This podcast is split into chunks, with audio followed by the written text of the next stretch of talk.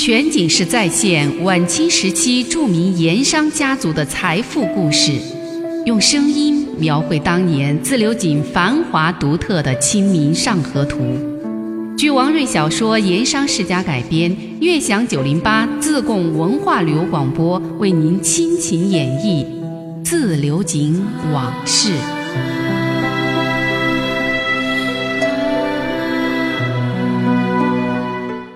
再说那位刘文溥，直到二小姐惠玉在公堂之上刺喉身亡，他这才明白自己的错的是多么的严重。李家小姐已然身亡，官司的输赢对他来说已经是毫无意义。李二小姐安葬之后，有人看见刘文溥好几次在坟头长跪不起，甚至磕头磕破了头皮，血流不止。不久之后，一个晚上，月黑风高，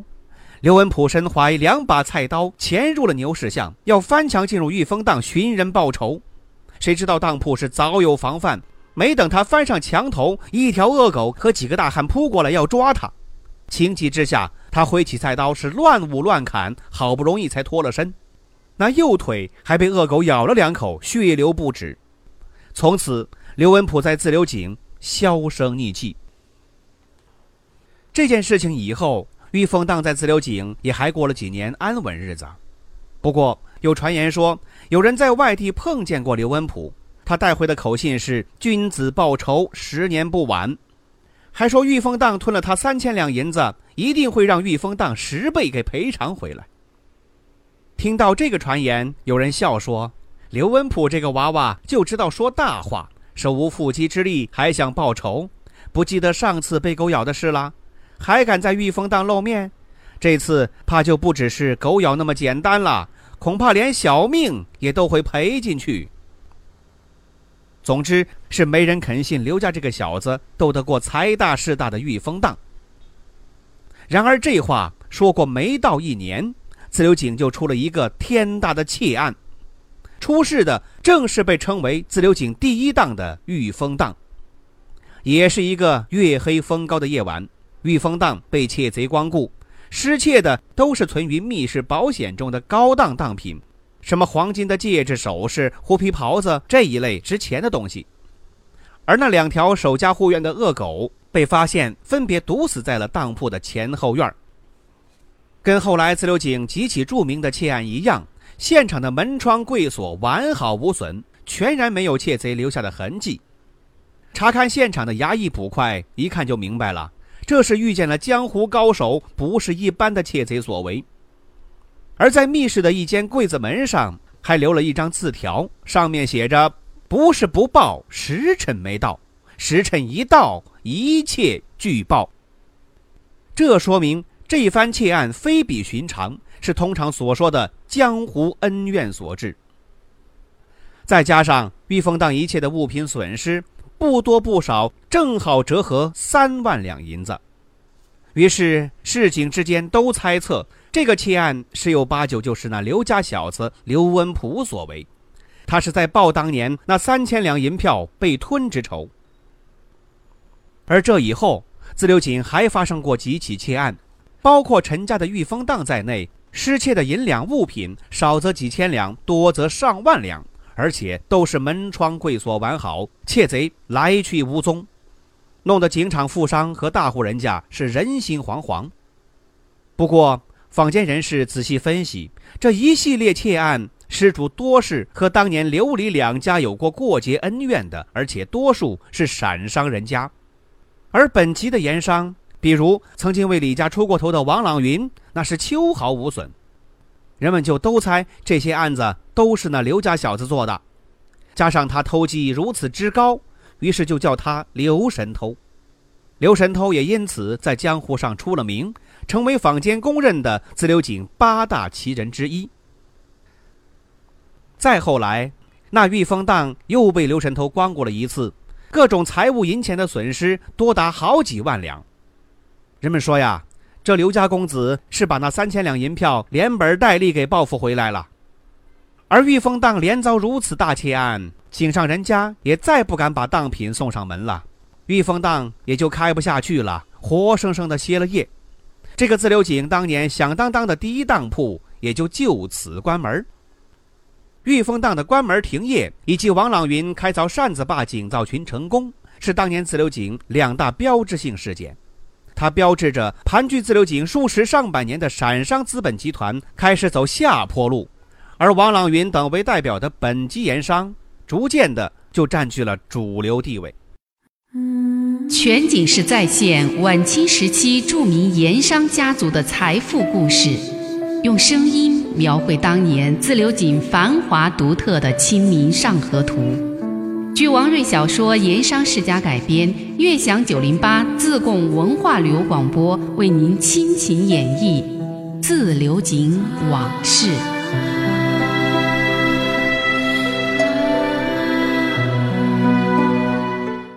我们再说李家的三公子李佩奇。当年李家遭遇的变故可谓是惊心动魄，李家父母3000两银票没有追回，反而痛失爱女，不久之后就病了，先后不治身亡。李父临终前把幼子和产业一并托付给了堂兄李三爷，李佩奇也被堂伯父接到了家中，继续的入私塾读书。然而几个月以后，年仅12岁的李三公子突然就神秘失踪，李成才也派人到周边的州县，甚至上省城下渝州找过，始终是下落不明。自流井坊间有人传说，说这李三公子被人贩子给拐了，又有人说是小李子已赴外地寻师学艺，以便日后归来为父母姐姐报仇。不过多年没有消息，人们就逐渐的把这个事情给淡忘了。就在御风当大窃案发生后不久，那位曾经在核爆案中起了关键作用的朱朝凤可能意识到危险迫近，就向东家陈兴甲提出自己年岁大了，身体一日不如一日，想辞职告老还乡，回陕西老家安度晚年。陈兴甲也明白年岁身体这都是借口，他是怕传说中的仇家找上门来寻仇报复，这么一想就同意了，毕竟是家乡人，而且20多年来，那朱某也为他在自流井当铺以及钱庄行业打天下立下了汗马功劳。陈老板给了朱朝凤一笔可观的养老银子，打成银票让他带回陕西去安享天年，又在鹤鸣酒楼设了一次宴为朱某饯行。为防路上出意外，朱朝凤选择了走水路，他宁肯坐船下川东，再绕道回陕西，也不肯走陆路，从成都出绵阳出广元，怕的就是在路上遭遇了盗匪或者仇家给设伏拦截。这朱朝凤刑期定下了，船也定好了，连日来风平浪静，不像是会发生什么事儿。朱某稍稍觉得心安，当晚睡了一个安稳觉。第二天，当铺2个小伙计为朱某扛着行李送到了沙湾码头上船。陈兴甲带着一帮高级职员送他到大门口，拱手作别，纷纷说朱师爷一路顺风，多多保重。然而一行人刚出巷子口，走到三圣桥内道跨一条水沟的小木桥桥头之时，街边一家店铺中突然闪出一道人影，望朱朝凤高声喊道：朱师爷请留步，你还认得我吗？朱朝凤听到有人叫他，就转头循声望去，说时迟那时快，一只飞刀闪电般扑面而来，正中咽喉之处。朱朝凤当即倒地身亡。那扔飞刀的在众人还没有看清他的身形之时，已经逃匿无踪。再看倒地的朱某，飞镖是不偏不斜，不高不低，正中咽喉致命之处。更奇怪的是，飞镖上有一张写着2行字的白布条，上面写的是种瓜得瓜，种豆得豆，有恩报恩，有仇报仇。除了这几个字，还落有几个小字：飞刀小李。于是人们就猜了，这位刺客就是那失踪多年的李家三公子李佩奇。他果真在江湖武林高手那里学了一手飞刀的绝技，回乡来为家人报仇了。人们还议论说，当年李二小姐受了污言秽语，在公堂上以死自证清白，就是用利剪刺喉。所以如今飞刀小李为姐姐寻仇索命，也是利刃穿喉而亡。又过了几个月，当年和朱朝凤一起收下荷包当品，并一起上分县衙门当人证，赌咒发誓说是荷包内根本没有银票的那个当铺伙计陈三儿，也在牛市巷遇刺，仍然是飞刀小李下的手。只不过这次手下留情，没有要了陈三儿的命，飞刀正中其右腿的关节处，把膝盖骨打碎，陈三儿就此落下终身残疾。伤好了以后，他也辞职返回老家避祸。而飞刀小李从此在江湖上名声远扬，也被坊间归入自流井奇人之列。和刘神偷不同，飞刀李两次作案之后就再也没有在自流井地面上现过身，也没有其他的案例。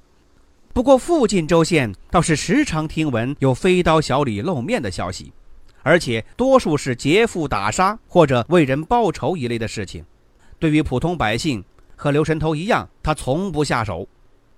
不过这一次官府水利局遭遇刺客，其手法又与刘神偷和飞刀李过去作案手法相似，自流井坊间就纷纷传说，这一次是这两位江湖高手联手而为。盗离局账册是刘神偷干的，刺杀张菊元是飞刀李为之。这个消息一传开，不仅是官府紧张，连陕商陈兴甲，甚至包括李三爷李成才都有些紧张不安。自流井坊间有人议论说呀，当初竭力让堂弟李姓盐商毁婚约的就是他李三爷，怂恿着上衙门打官司的也是他李三爷。李家大人双双亡故之后，又把幼子产业一并托付给了他，结果孩子没有照料好不说，李家的产业实际上也是被李成才李三爷完全给侵吞了。所以听说飞刀李又在自流井现身，李三爷很不安了一阵呐。至于这两位江湖侠客又如何跟盐商王朗云勾连在了一起，人们是议论纷纷，传说的版本众多，可是真相如何却始终是个谜。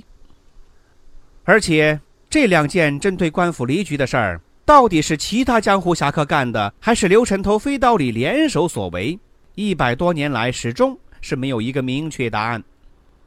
不过有一点那是肯定的，这就是不管哪路高手所为，肯定都与王朗云有关。这也就真正让人见识了自流井沿上的水到底有多深。然而正当自流井坊间还在为这个事儿争来争去，争论不休之时，一件更大更让人震惊的案子又在自流井地界上发生了。全景式再现晚清时期著名盐商家族的财富故事，用声音描绘当年自流井繁华独特的《清明上河图》。据王瑞小说《盐商世家》改编，悦享908自贡文化旅游广播为您亲情演绎《自流井往事》。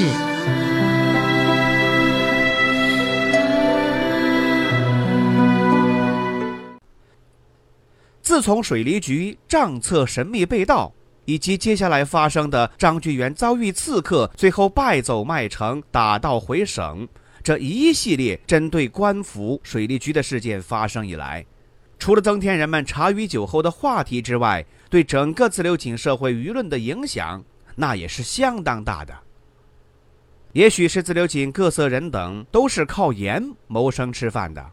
不管是哪行哪业，身份如何，小市民老百姓从心理上从情绪上多数都是倾向于盐商，为官府说话的很少。一时间普遍形成了对官方水利局以及征收水利不满的民情舆论。在刺客事件发生的前后，警场一些井灶上也陆续出现了一些反常之态。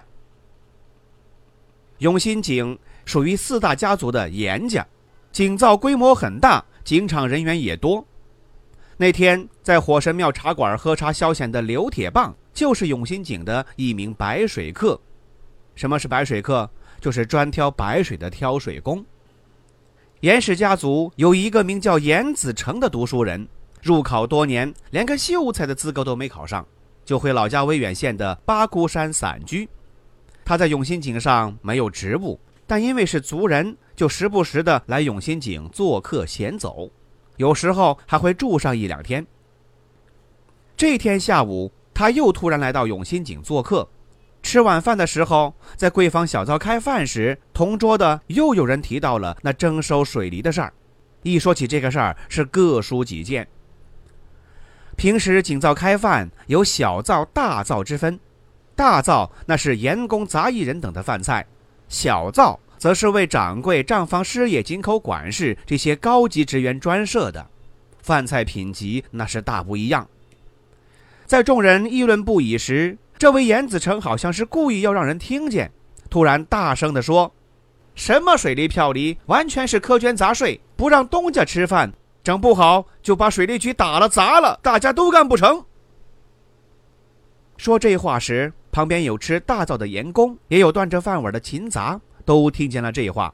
那接下来要打砸水利局，水利局要被时这类说法，逐渐在井灶工人中就传开了。就在这种不满气氛在盐场弥漫之际，一个针对水利局的重大行动正在悄悄地策划着、酝酿着。